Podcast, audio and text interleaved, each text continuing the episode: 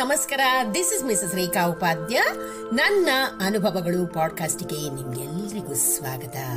ಬನ್ನಿ ಸ್ನೇಹಿತರೆ, ಇವತ್ತಿನ ಈ ಹೊಸ ಸಂಚಿಕೆಯಲ್ಲಿ ನಾವು ಟ್ಯಾಲೆಂಟ್ ಅಂದ್ರೆ ಏನು? ಇದನ್ನ ಸ್ವಲ್ಪ ಮಟ್ಟಿಗೆ ಅರ್ಥ ಮಾಡಿಕೊಳ್ಳಿಕ್ಕೆ ಪ್ರಯತ್ನ ಪಡೋಣ.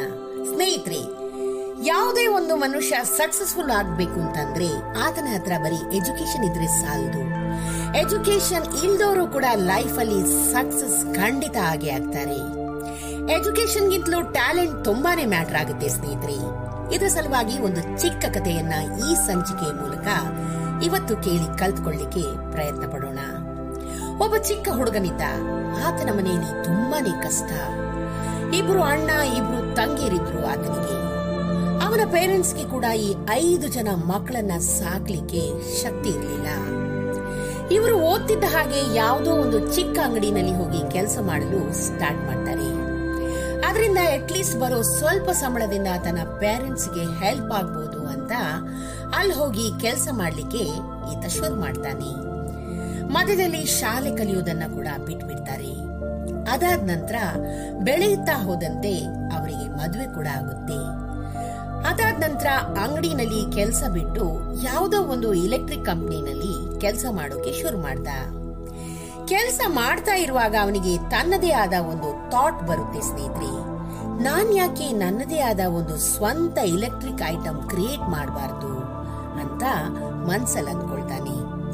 ಸೊ ಆವಾಗ ಅವನು ತುಂಬಾ ಶ್ರಮ ಪಟ್ಟು ಎಫರ್ಟ್ಸ್ ಹಾಕಿ ಕ್ರಿಯೇಟ್ ಮಾಡಿ ಅದನ್ನ ಓನರ್ಗೆ ತಗೊಂಡೋಗಿ ತೋರಿಸ್ತಾನೆ. ನೋಡಿ ಸರ್ ನಾನು ಇದನ್ನ ಕ್ರಿಯೇಟ್ ಮಾಡಿದ್ದೀನಿ, ಚೆನ್ನಾಗಿದೆ ಅಲ್ವಾ ಅಂತ ಕೇಳ್ತಾನೆ. ಆಗ ಓನರ್ ಹೇಳ್ತಾರೆ, ಇದೆಲ್ಲ ಏನು ನಡೆಯೋಲ್ಲ, ಇದು ವರ್ಕೌಟ್ ಕೂಡ ಆಗೋಲ್ಲ. ಇದನ್ನೆಲ್ಲ ಬಿಟ್ಬಿಟ್ಟು ಕೆಲಸ ಮಾಡು ಅಂತ ಹೇಳ್ತಾರೆ. ಆವಾಗ ಅವನಿಗೆ ತುಂಬಾನೇ ಬೇಸರವಾಗುತ್ತೆ ಮತ್ತು ನಿರಾಸೆ ಕೂಡ ಆಗುತ್ತೆ. ಆದರೂ ಅದನ್ನ ವ್ಯಕ್ತಪಡಿಸದೆ ಅಲ್ಲಿ ಸ್ವಲ್ಪ ದಿನ ಕೆಲಸ ಮಾಡಿಕೊಂಡು ಇರ್ತಾನೆ. ನಂತರ ಆತನ ಮದುವೆ ಆದ್ಮೇಲೆ ಅವನ ವೈಫ್ ಹೇಳ್ತಾಳೆ, ಏನೇ ಆಗ್ಲಿ, ನಾನ್ ನಿಮ್ ಸಪೋರ್ಟ್ ಮಾಡ್ತೀನಿ. ನಿಮ್ ಜೊತೆ ನಾನ್ ಇರ್ತೀನಿ ಅಂತ. ಅವನ ವೈಫ್ ಸದಾ ಅವನ ಜೊತೆ ಇರ್ತಾಳೆ. ಸೊ ಆವಾಗ ಅವನು ಹೇಳ್ತಾನೆ, ನೋಡು, ನನ್ಗೊಂದು ಈ ತರ ಐಡಿಯಾ ಇದೆ. ಇದನ್ನ ಉಪಯೋಗಿಸಿದ್ರೆ ನಾವು ನಿಜಕ್ಕೂ ಲೈಫ್ ಅಲ್ಲಿ ಸಕ್ಸಸ್ಫುಲ್ ಆಗ್ತೀವಿ ಅಂತ.